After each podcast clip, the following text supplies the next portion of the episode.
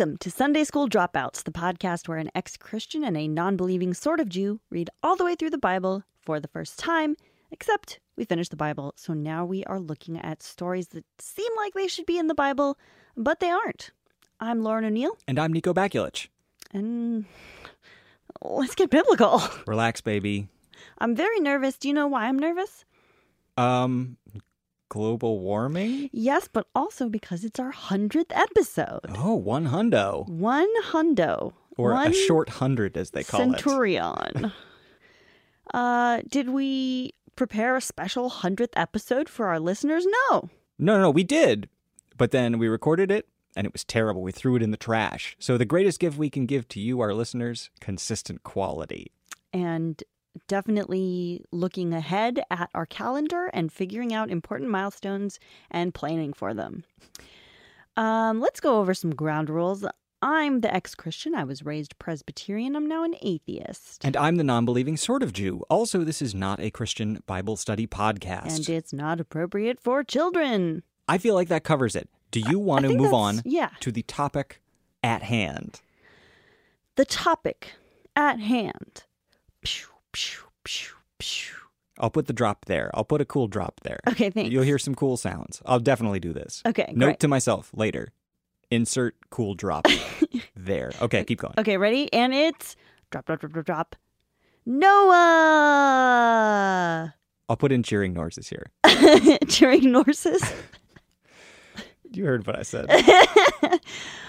So, Noah, obviously, is in the real Yeah, I was gonna say, what Bible. the fuck, Lauren? you were gonna say what the fuck? yeah, I was gonna be like, you know, that's the that's the thing that I was gonna do. I was gonna be like, what the fuck, you know, because we already know all about Noah. You you know you think you know about Noah, hmm You but think you don't know? Noah.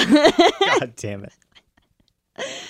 um, there is a lot of you know because this is one of the oldest stories in the bible Mm. there's a lot of mythology built up around noah hmm uh, and so there is the stuff in the bible but there's a lot of extra stuff too Mhm. i do want to start with the canonical story of noah from the book of genesis um, you know everybody in the world has heard this story Mhm. but if you actually look at the bible there are some interesting details that you probably didn't know about I'm into it. Let's do it. great so This is your grandfather's Noah. Later, we'll be talking about not your grandfather's Noah. Mr. Noah. Just call him Noah.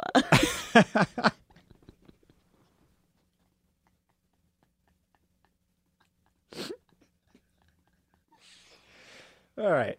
okay. He's the son of Lamech. Mm-hmm. He's the grandson of Methuselah. Right. You ever heard of him? I think so. Yeah, And I read about him in my history book. he's the great grandson of Enoch, who you can hear more about in our Enoch episode, as well as in our recent Archangel episode. Uh, by age 500, you know, still a spring chicken. yeah, where were you when you were 500? yeah, we all remember our 500th birthday. Noah had three sons Shem, Ham, and Japheth. Uh, but what's important is that the world is getting very wicked around this time. Uh, you know, humans haven't been around that long. Noah is the 10th generation out from Adam. Yes. And, you know, around this time, some evil fuck angels come down Mhm. uh, and they have sex with human women. This is in the real Bible, This just to is point out. in the real Bible. We've talked about them on many, many episodes because they also show up in Apocrypha. Because, like, if that's in the real Bible, how can you not create extra Agreed. stories about it? But um, they create these cannibalistic giants known as Nephilim.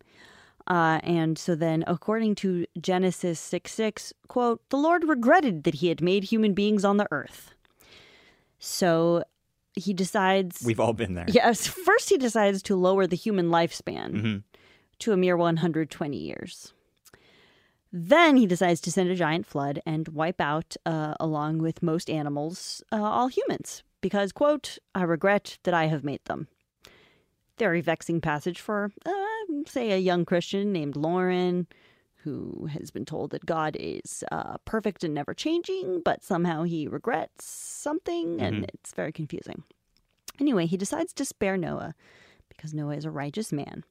So he gives him these instructions on how to make a big triple decker boat called an ark and to take with him on the ark his wife, his sons, their wives, and several animals. The first instructions say to take two of every animal, Mhm. a mating pair. But then the second set of instructions is to take seven pairs of every clean animal, seven pairs of every kind of bird, and then just one pair of every unclean animal. So, like pigs and grasshoppers and stuff. Even though clean and unclean animals have not been established yet, they won't be established till the book of Leviticus. Oh, we're going to talk all about time. that in a minute. Um, can I just kind of slurp into the etymology corner for a second? You look, we can go there, Okay. but you can't slurp. Oh no. Okay. Etymology corner about the ark. The Hebrew word is not ark at all. It's tevet. Oh, And we translate it as ark, which is actually from the Latin word for a large box or chest. hmm. So that's why the Ark of the Covenant, which ends up holding the Ten Commandments, is also called an ark. Even though it's not by, and this is just me, by my count, it's not a boat. Right. Ark actually means a treasure chest. Hmm. So this boat is like the treasure chest where God is keeping all His the true treasure, clean animals. Yeah, and seven of each, and also a few unclean animals, and also Noah. Additionally, the Bible says the ark is supposed to be made out of gopher wood. And nobody knows what gopher wood is, right? Well, They have here's guesses, the thing. but Yeah, so like I grew up as a kid picturing a gopher, right? Like a small burrowing mammal, sure. and assumed that gopher wood was, you know, like found in the same habitat as a gopher, or maybe a gopher, uh, you know, chewed on it or something. Um, no, turns out the original Hebrew says "etze gopher," which is like the gopher tree, hmm and it's just some Hebrew word that coincidentally sounds the same as the English word gopher. And nobody knows what it means. It's never used anywhere else in the Bible, and it's never been used anywhere else in any ancient texts that we found. Sweet. So it's just a gopher. That does sort of make it difficult to build a period correct ark, right? Yes. However, uh, I know. I know. A lot of people have tried. well, that's my last point. Uh, actually, well, this isn't in the etymology corner. This is just in the. Again, we can leave, but you can't slurp. Hey, hey. Okay. There is a theme park in Kentucky Mm-hmm. called the Ark Encounter, created by notorious young Earth creationist and all around dumbass Ken Ham. Uh, it has a life size ark built following the instructions in the Bible. You know, Mhm. it's so and so cubits wide. And, And what did the hammer choose whatever. for his wood? um, I'm not sure what he chose for his wood, but just last month there was a news story that uh, the park had to sue their insurance company because it refused to pay for damages that were incurred during a flood. Mm-hmm. The ark did not stand up to a flood. So Noah builds the ark. He gets on board with his family and the animals. God makes it rain for 40 days and 40 nights, which kills every creature not on the boat except for the fish and stuff. Uh, doesn't really go into saltwater versus freshwater fish, but we'll just assume they didn't know about that yet.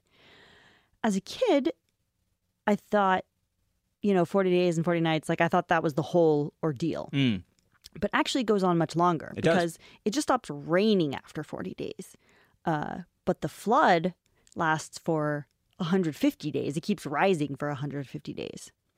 And then that's when God starts to make the waters go down.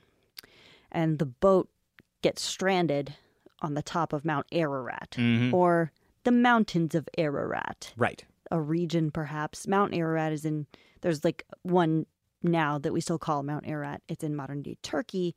That's not necessarily the same mountain that's being referenced here. So 3 months after that, they're like stranded and then the tops of other mountains start start peaking. Noah sends out a raven and it says the raven keeps flying back and forth because it can't find anywhere to land um, kind of ambiguous about what's going on with the raven. like it's un- it's unclear to me if Noah can see the raven flying back and forth, or if it's just gone, and the narrator's just telling us that it's flying back Yeah. and forth. Um, but regardless, uh, a week later he sends out a dove, and the dove can't find anywhere to land, so it comes back.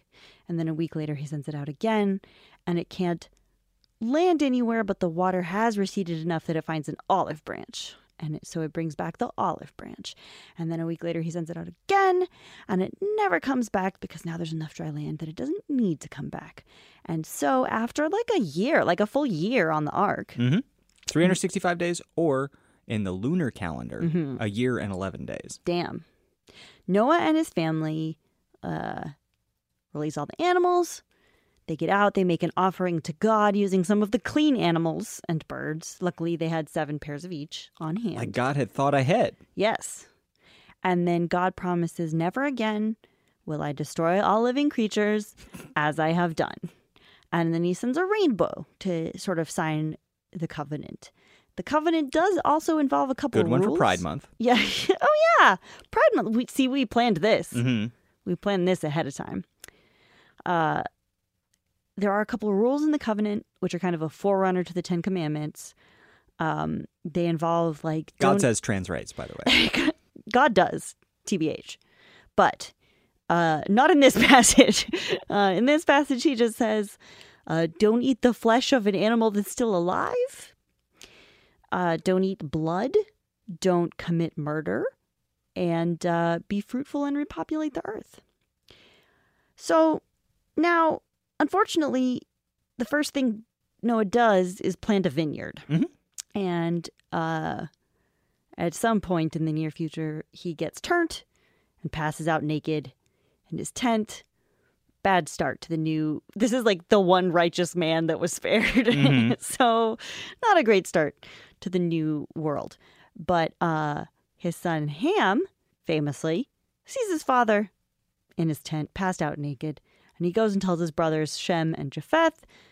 They get a garment and they walk into Noah's tent backwards, turning their heads away from his dick, and they lay the garment over him without seeing his shame. Mm-hmm. Uh, when Noah wakes up, he curses Ham for seeing his dick, but blesses Shem and Japheth. He actually technically curses Ham's son Canaan, Mm-hmm. Um, and he says that the descendants of Canaan should be the slaves of the descendants of Shem and Japheth. And then uh, the Bible just uh, cuts the story off there and just abruptly says Noah lived 350 more years. Don't know what happened during those centuries.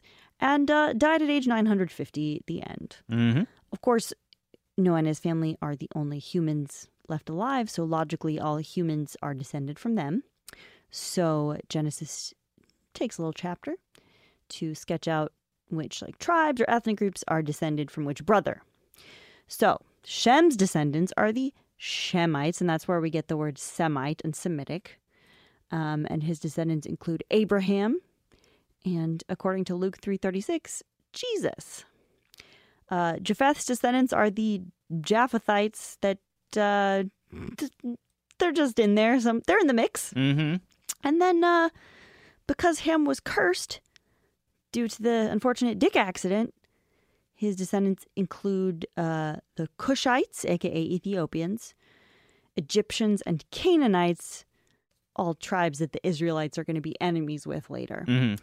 And also, one of his grandsons is Nimrod, uh, a mighty hunter before the Lord, but also, frankly, a problematic fave. Mm-hmm. And you can hear more about him on our Nimrod episode.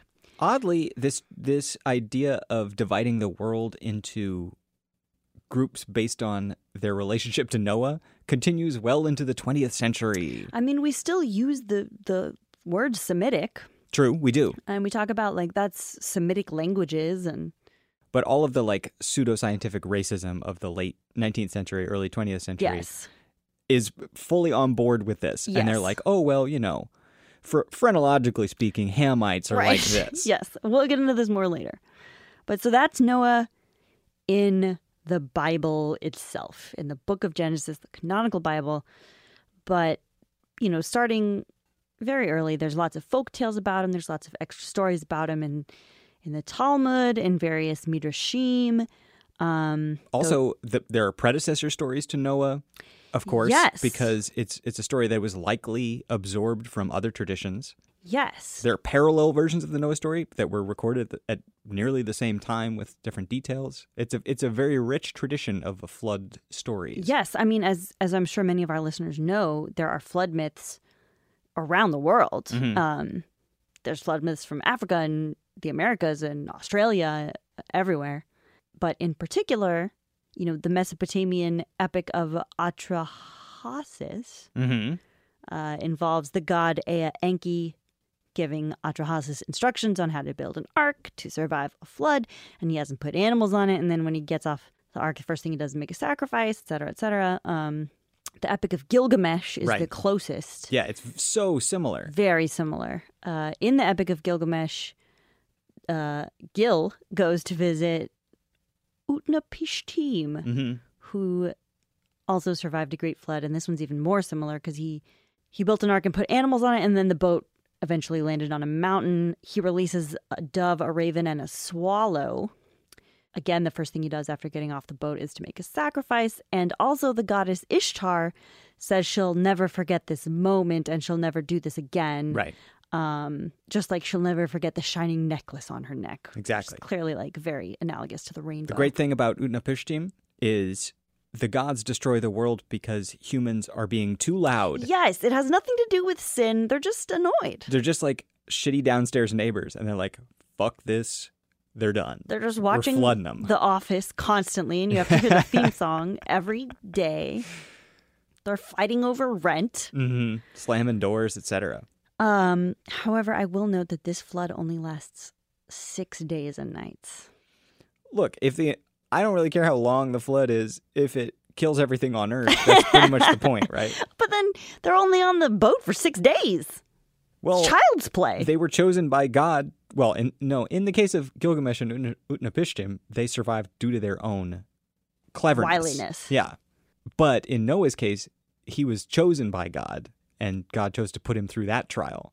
Did you know there's actually even in Greek mythology, Yes, there is. there's a story where Zeus decides to wipe out humanity with a flood. Was it called the Deucalion? The Yes. Deucarion? Well, it's the the the Noah figure is Deucalion. Deucalion. Um, he's Prometheus' son, Mm. and Prometheus gives him the heads up. He's like, "Yo, I heard some shit going down." What did he hear from? The frickin' vulture that's tearing his liver out yeah, every day? or whatever. Uh, that would be so funny if they chatted, you know, like he was his nail technician, you know?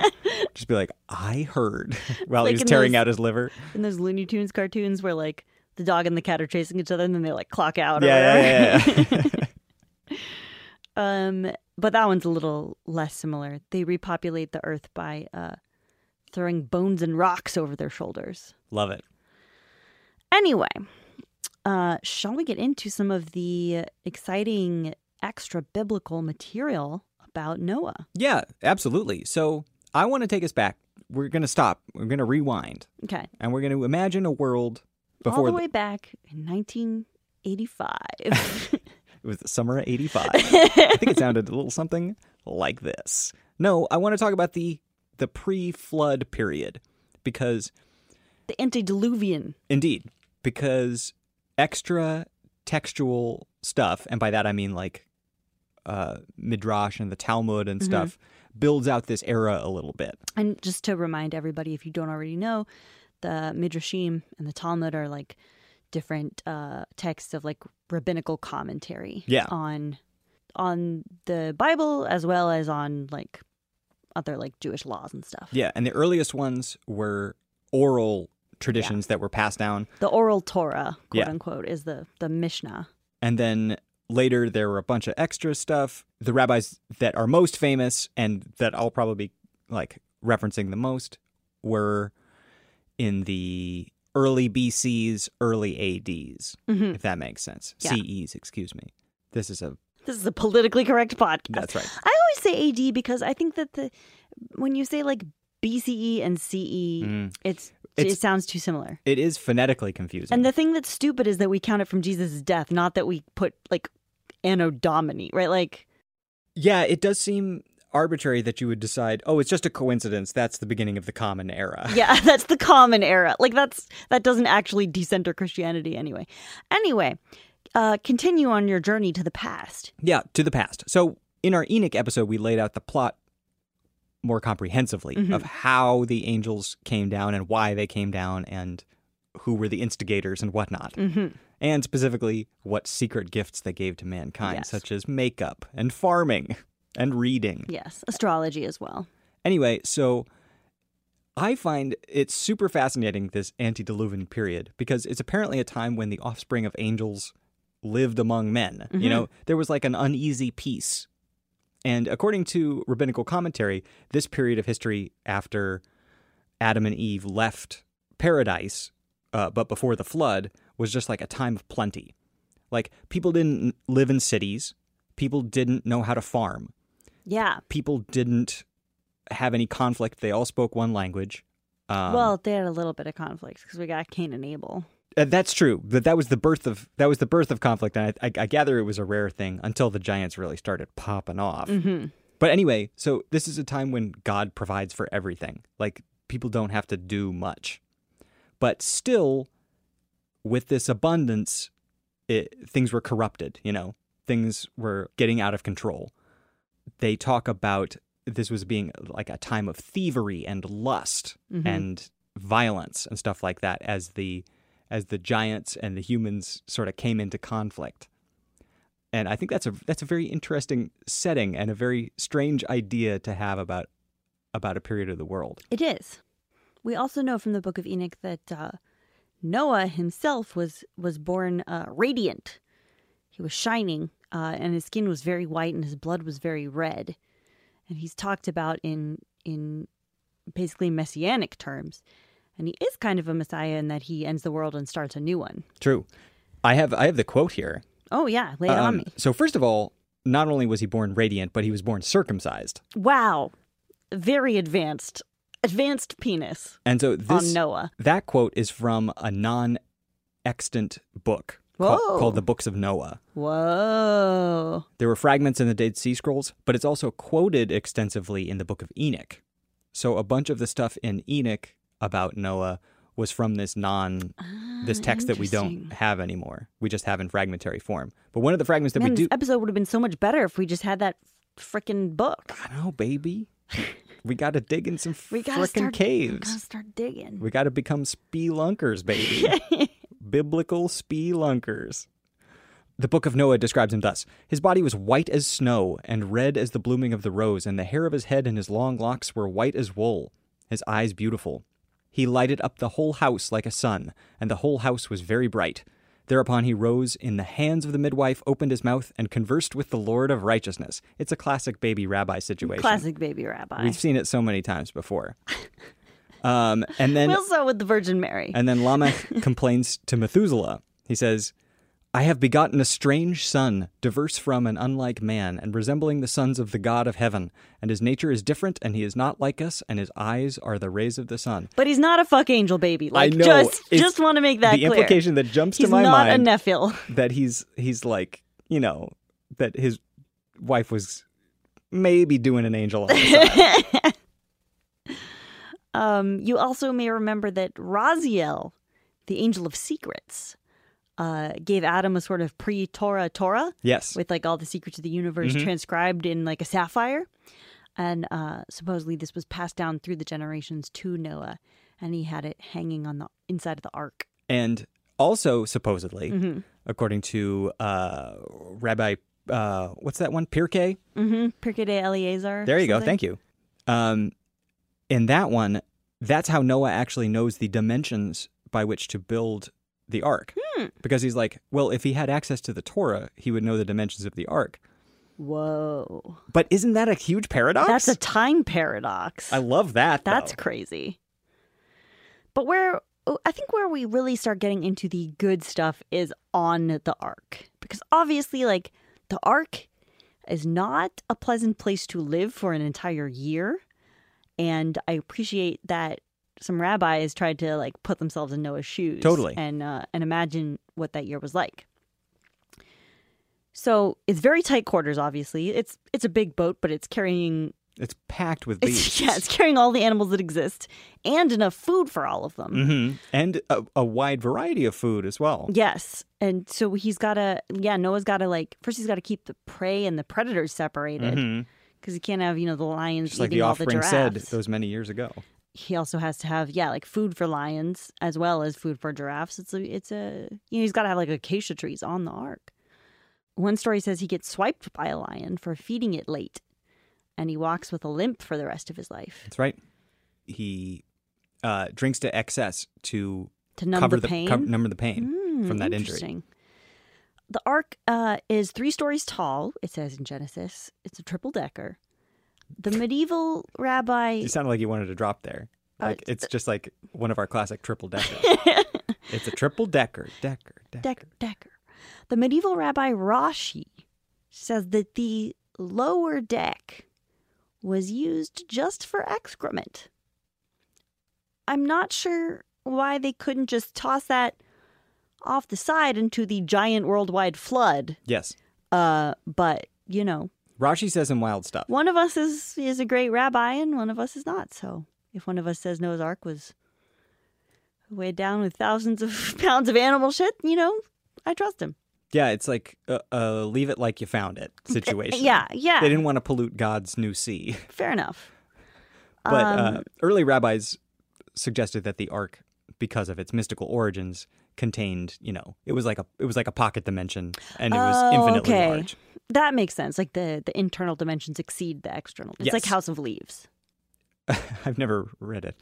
Uh, that's okay. I haven't either.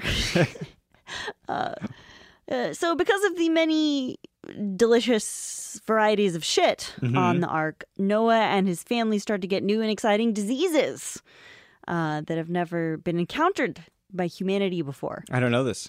Um, but not to worry, because an angel takes Shem on a quick trip up to heaven, and he receives the book of medicines. And that is what all future medical knowledge is based on, including everything the ancient Greeks came up with. Oh, cool. Yeah. Um, also, neither humans nor animals are allowed to fuck because it would just be rude. Well, also God made a rule: everything that gets on the boat's got to come off the boat. No more, no less. Mm. I thought it was just, you know, everyone else is like being uh, brutally killed. So it would just, it would just harsh Be in bad vibe. taste? Yeah, it would just be in bad taste. I think it's just sea law. it's maritime, ancient maritime law. Well, I, but you mentioned the rabbis putting themselves in Noah's shoes, and an example of that that I love is that they explained how Noah and his sons barely slept the entire year because one animal would need to be fed at midnight, and the next at 2 a.m., and the next at 3 a.m., and oh, the next at 4 a.m. Animals have different, they have different times of day when they're active. so they never slept, You got to get the crepuscular ones, the Mhm. diurnal, the nocturnal. of course. Hmm. But couldn't they like take shifts? I mean, there's four men and four women. But there are so many species of animals, that's right? true. Yeah, that's true. Speaking of species of animals, uh, the flood is traditionally a very convenient way to kind of close the door on uh, antediluvian mythical beasts. hmm Because, like, these early stories in Genesis, they're really, really ancient, right? And they're not like uh, really fleshed out enough Yeah, they're like, not really like consistent with the rest of. the- yeah. Uh, They're not consistent even internally, let alone Yeah. with like the rest of the Bible.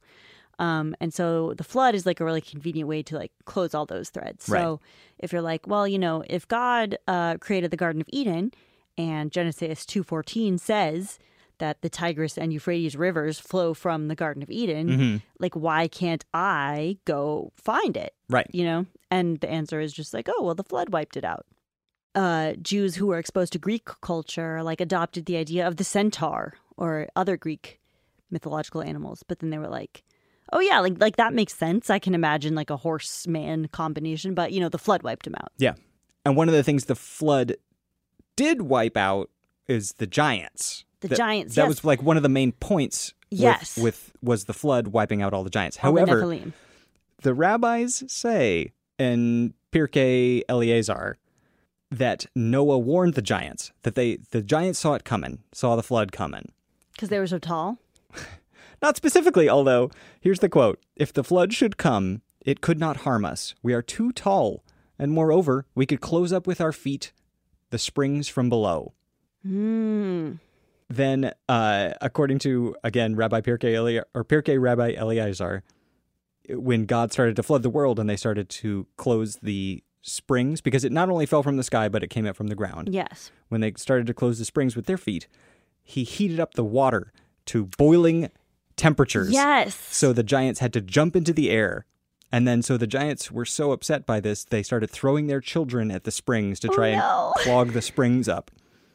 That's how monstrous they were. Oh my god. But it wasn't good enough to close up the springs. So I read that actually the reason that like the the water was boiling Mm-hmm. was because it had been uh, burned in the fires of Gehenna. It had been boiled in like hell, basically, and it was like hellfire raining down on all the sinners. So there's even another conversation from a midrash. Uh, Noah was asked when he was talking with the giants about the flood, what kind of flood was going to be coming. If a flood of fire, they had a fire animal, alita, the, the name of which would act as a spell against fire. If of water, they had sheets of iron to cover the springs. Oh, but it was both. So what are you going to do then? But in case the waters descended above, they had another contrivance by which to escape the akob, or akosh, aka the humble sponge. The humble sponge. So the Giants had a whole plan. It Wow. didn't it didn't work though. I also read that uh so like Genesis 2 says that like it didn't rain in the garden of Eden. Mhm. There was just like a self-watering mist. Sure. Um so that Sounds lovely. I know, doesn't it? So this rain might be like the first rain that's ever existed. Oh, wow. So then the giants like don't even know what to expect. I like that too. But there was one giant uh that survived. And we know he survived because he's in the canonical Bible. hmm Um, he's in the book of Deuteronomy, uh, and he is named Og. Uh, he's not one of the Nephilim. He's one of the Rephaim, Mm. which is a different type of giant. Yeah. Unclear what kind of fuck spirit produced the Rephaim. Yeah. Uh, and in Deuteronomy, They seem to be less chaotic than their yeah, than their they do. They do seem to be less less of a problematic fave. Um, Moses' army defeats the giant Og, Mhm. king of Bashan, uh, as part of their their military campaign to take over the Promised Land. Um, and it says in Deuteronomy that he's the last of the Rephaim, and his bed was nine cubits long by four cubits wide, which is about thirteen by six feet or so. You may be wondering, of course, if the flood wiped out all these giants, how did Og survive to Moses' time, generations later?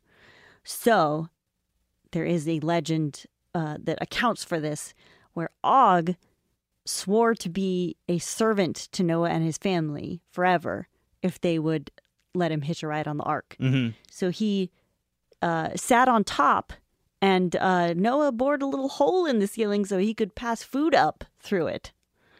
Not sure. It seems like that might be a little risky with the rain situation, but uh, it seemed to all work out for the best. Uh, one thing I'd like you to note about Og. Uh, the Torah says only Noah and those with him in the ark survived. If you take the Hebrew words only Noah and add up their numerical value, you get 79. I'll bet you can guess what other word has the numerical value of 79. OG. What has the numerical value of 69? I don't know. I don't know anything about numerology. By the way, if you want to read a very strange little piece uh, called The Memoirs of Og, oh my god. I strongly recommend heading over to chabad.org oh my god. I didn't know about this. because they have a very cute uh, narrative version of a description of Og and his life in the Bible. He's usually portrayed as like an enemy, but he does have this this cute this cute childlike moment where he just rides on top of the ark. Yeah. But I mean, his story is amazing, right? I mean, he like survived the flood, but he wasn't one of God's chosen. And he's In like fact- still alive generations later. Yeah. Way after Noah. yeah. Way after Shem and Ham and Japheth. By the way, did you know that Noah only lived 950 years because he gave 50 to Moses? Oh, that was kind of him. Yep. Adam also apparently gave 50 years to Moses. Wow. Should we take a break? Yeah, let's take 50 years of our own. And by that, I mean one minute or so. You're going to hear some music, and then we'll be back with more Noah, more Lauren, more Nico, all your friends on the couch. And we'll see you in a couple. Bye bye. Okay.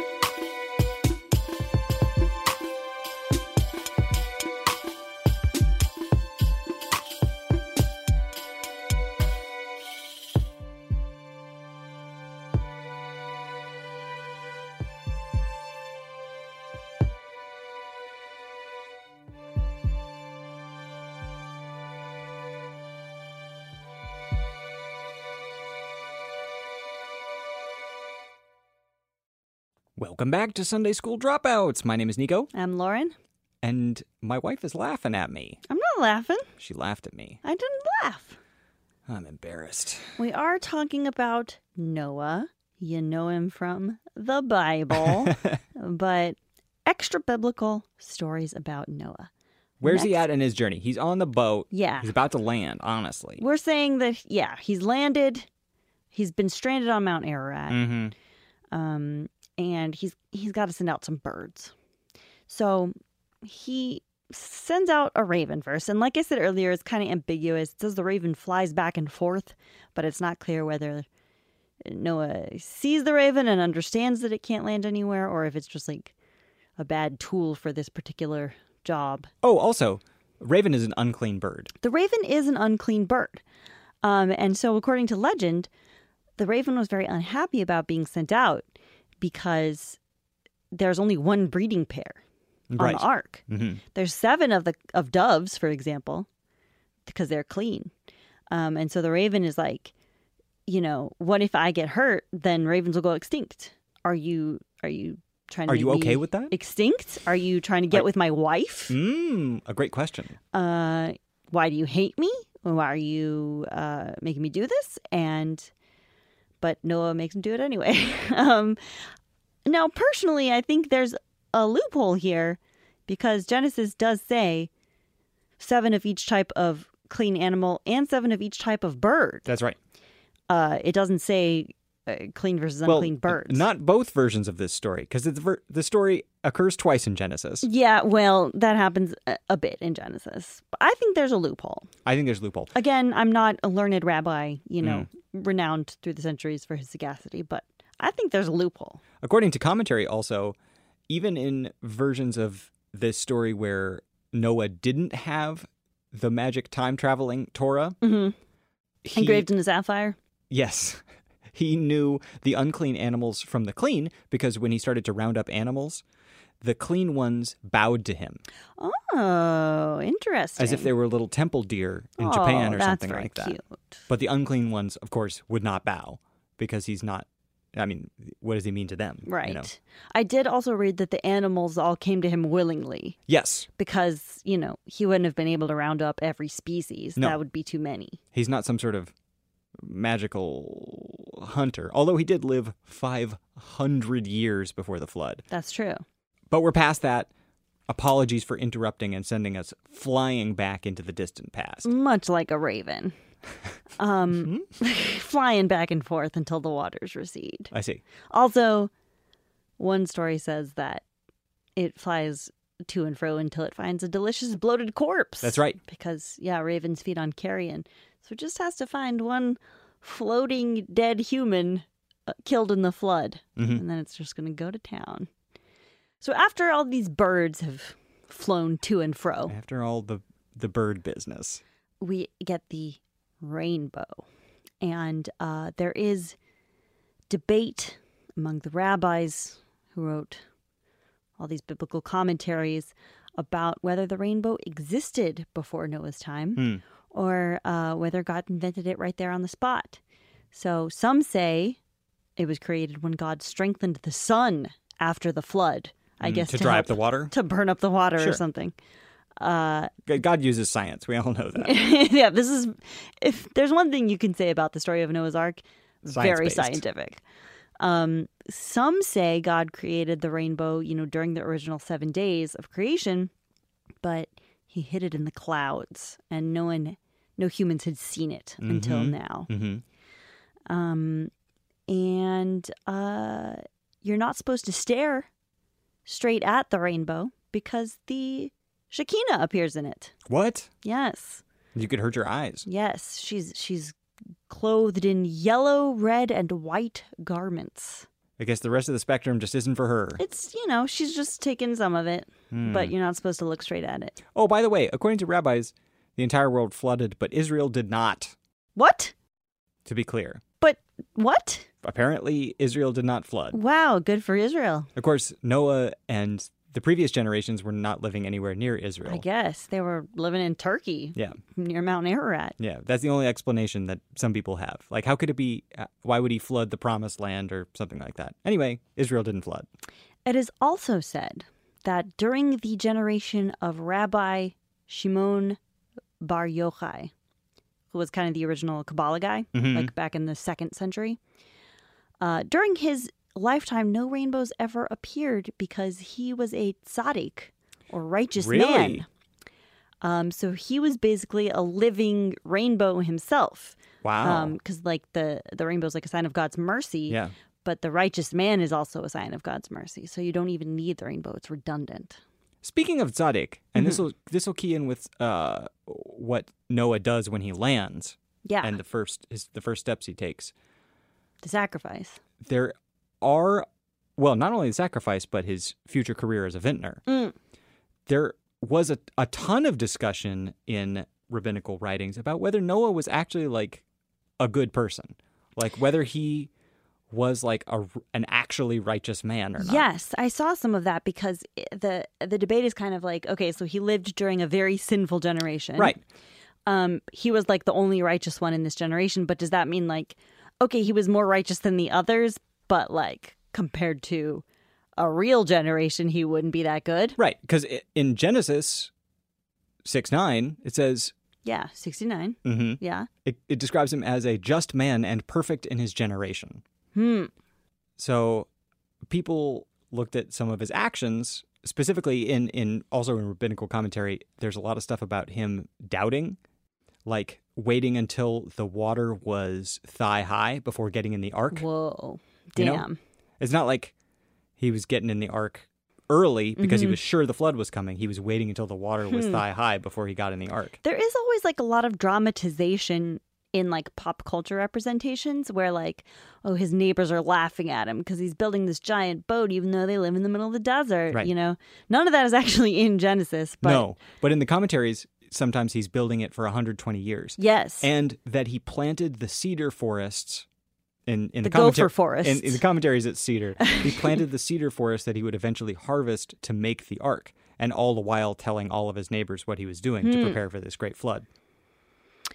so actually that's interesting because in islam he has a fourth son Oh, he does the fourth son. and the fourth son is not a true believer mm. and he refuses to get on the ark See, that's a great way to improve the story. It's a great twist. He says, "If it rains, I'll just go up. I'll go up high on a mountain, um, and avoid the flood." And uh, he does climb up on a mountain, but he gets he gets drowned.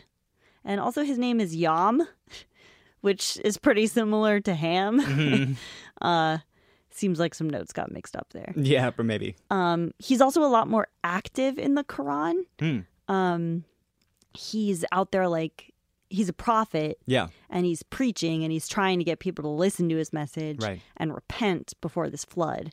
Uh, in the Bible, he just he's pretty passive he- in the he- Bible. It doesn't really say anything about his opinions or anything. He just he builds the boat and he gets on it. No, but that what's that's what makes him a rich vessel for midrashim for commentary Yeah. and for extra stories and stuff like that. Because in the Bible, his story is extremely evocative, but somewhat vaguely sketched. You know, Yes. Also, so I think it's interesting that uh, there's this Jewish historian Josephus, right? Mhm. Who um, Flavius, Flavius Josephus, Flavius the Flavor, um, Josephus. who was uh, like a Romanized Jew Mhm. and and was writing like kind of uh, shortly after Jesus's life, and he makes Noah kind of in the middle. He's kind of semi-active, Mhm. um, in a way that I find really funny because he says that Noah's like trying to preach to the Nephilim, Mhm. uh, because he quote was very uneasy at what they did, and then he tries to convert them, but when they don't convert, he's afraid they'll kill him, and so he just moves to a different area. Which is funny because, like, at this point, God doesn't have an organized religion. right, Like in the antediluvian period, it's before organized religion. right, but it's just monotheism. That's the deal. You're not supposed to worship idols. Yeah, but God doesn't even have any rules before Yeah, the flood. yeah, Noah's the first person he makes a deal with. You know? yeah.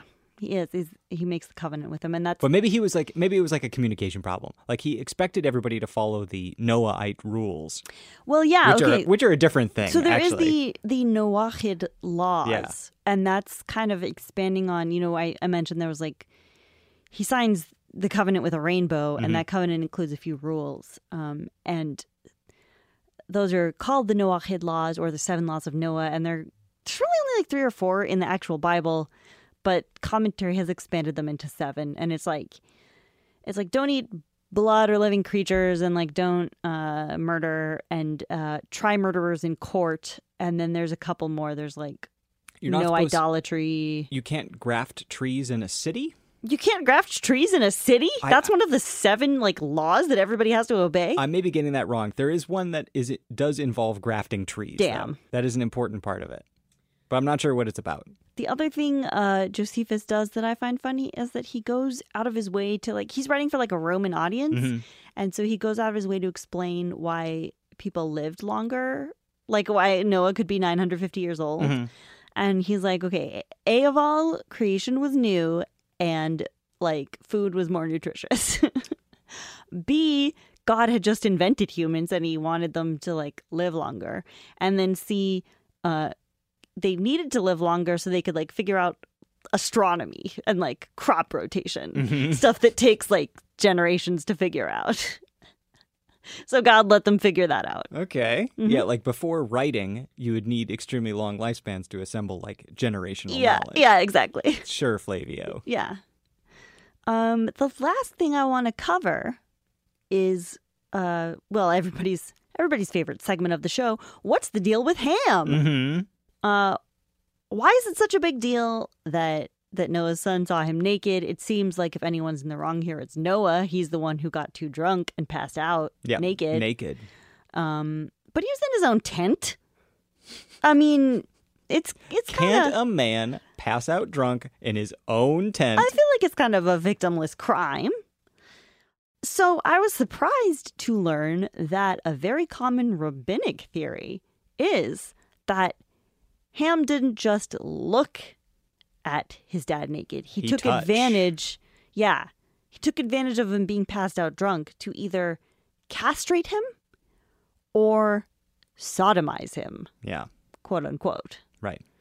Um, that seems like such a modern take on it that I was really surprised to learn that that's like what rabbis came up with in the year 500.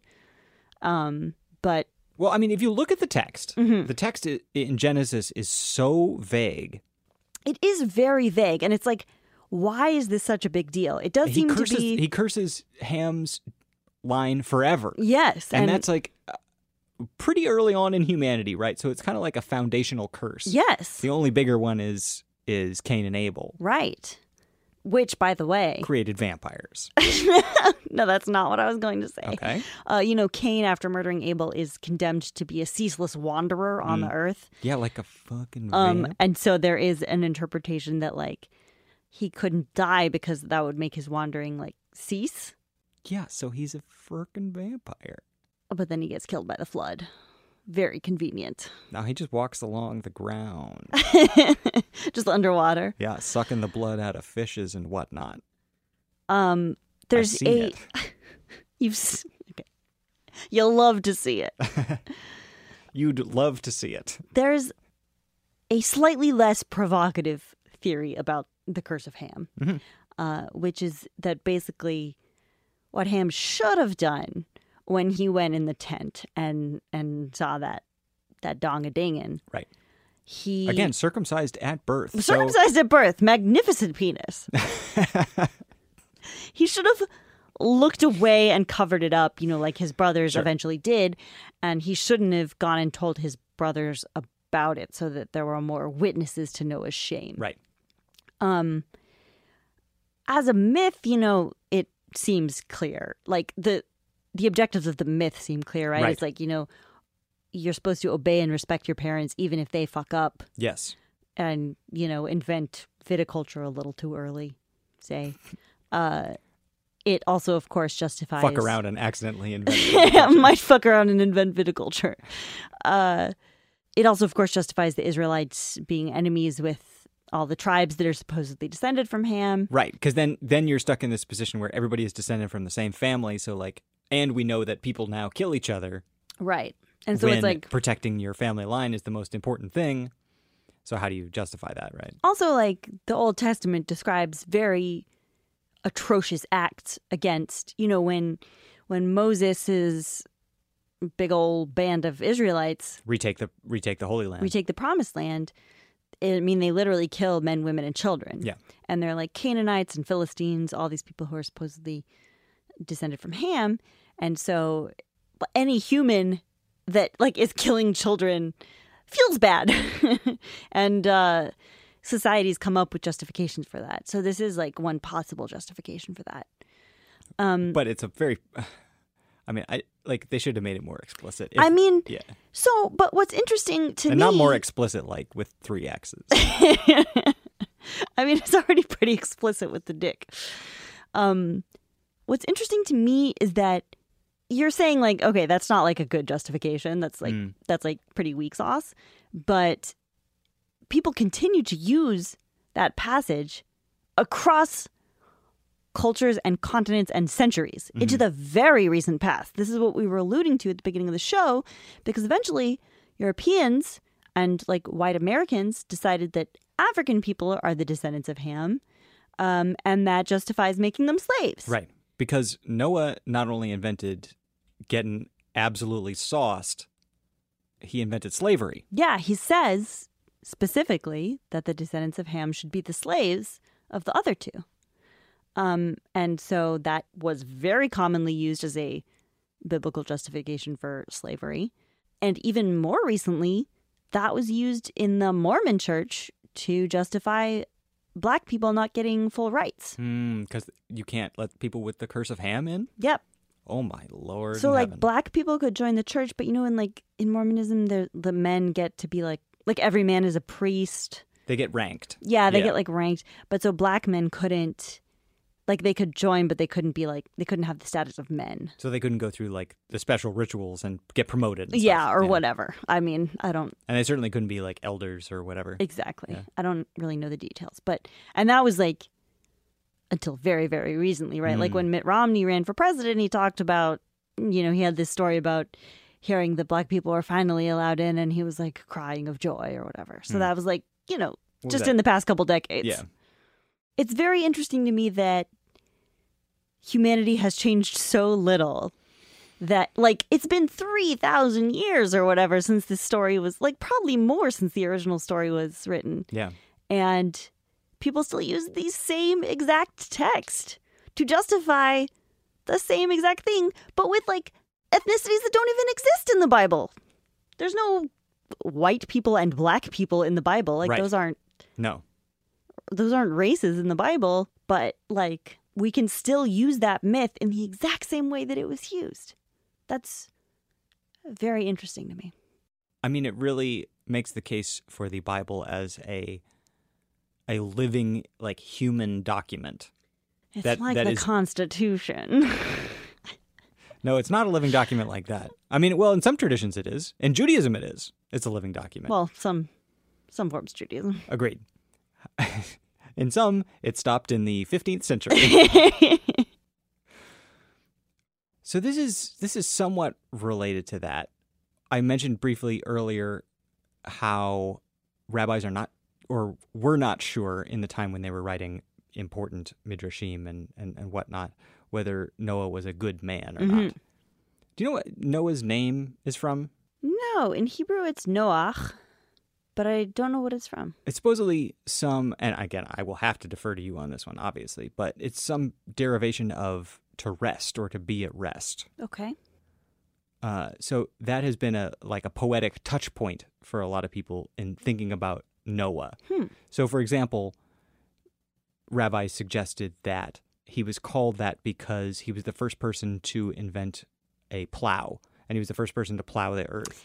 Yes, I have read that he invented farming implements. Right. So he sort of represents the human transition between a like nomadic or gathering Oh, like hunter gatherers into agriculture. into agriculture. That I really like that because, as I've mentioned previously on the podcast, I kind of like to think of Adam and Eve hmm as like this weird genetic memory of like before we evolved into like Homo sapiens per se, hmm when we were just like naked in the wild and like didn't know anything, Right. And that like the idea of the the tree of knowledge, the fruit of the tree of knowledge, is kind of like oh, suddenly this species gained language and now we know things and it's really weird. Yeah. So one thing I've I've heard proposed, which I thought was very interesting, was the idea of Adam and Eve in paradise is the idea of being perpetually in a single moment without having any idea of future or past, Hmm, mindfulness.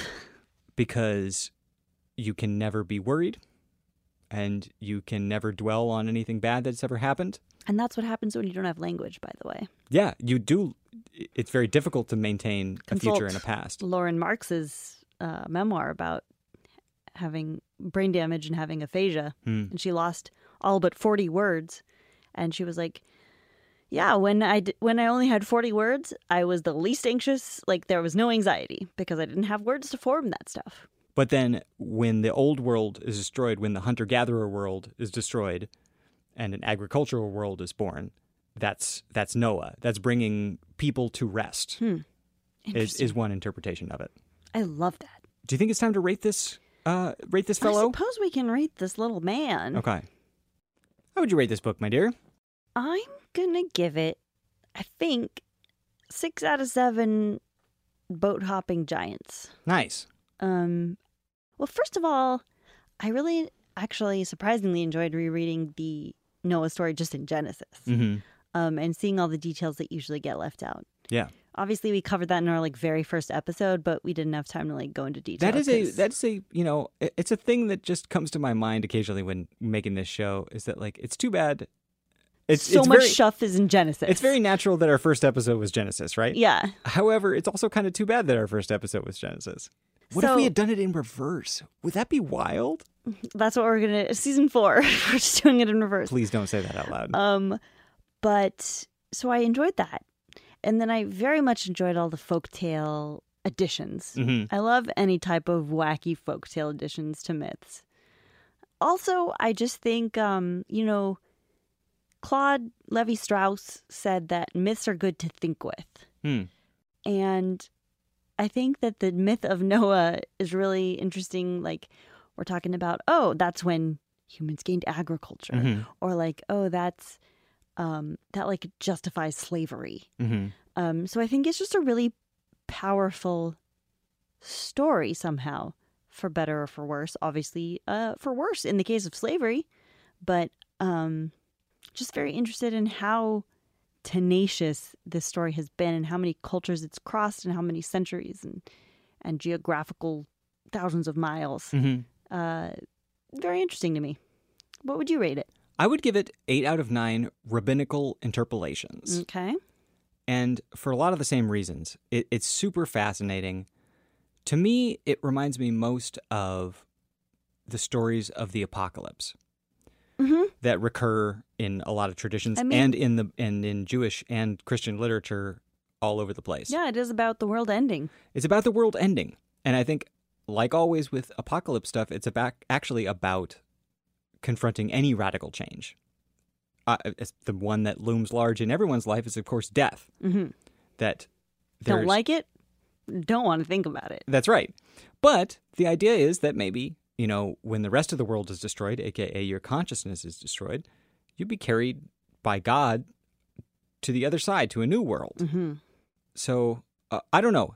I mean, that's just one way to interpret it, which means that shit's got legs, baby. Yeah. You know, it's got guns, and it's not afraid to use them. Wow. And by that I mean it's it's a powerful It's going to shoot you myth. in the face. even though in the Bible there are two versions of it which conflict slightly and are very confusing. That happens a lot in the Bible.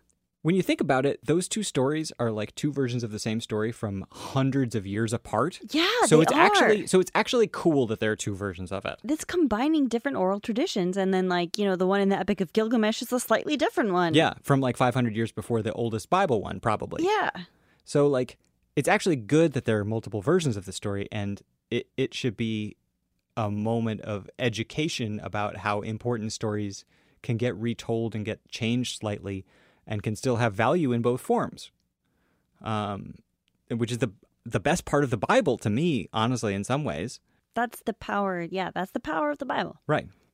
Is that people read it and they use it as like a mythological tool or as a as an ideological tool, and that can be done in so many, infinitely many ways. And the Bible is not just that tool, but it is an example of that usage in Yeah. the fact that it has thousands of years of that embedded within it.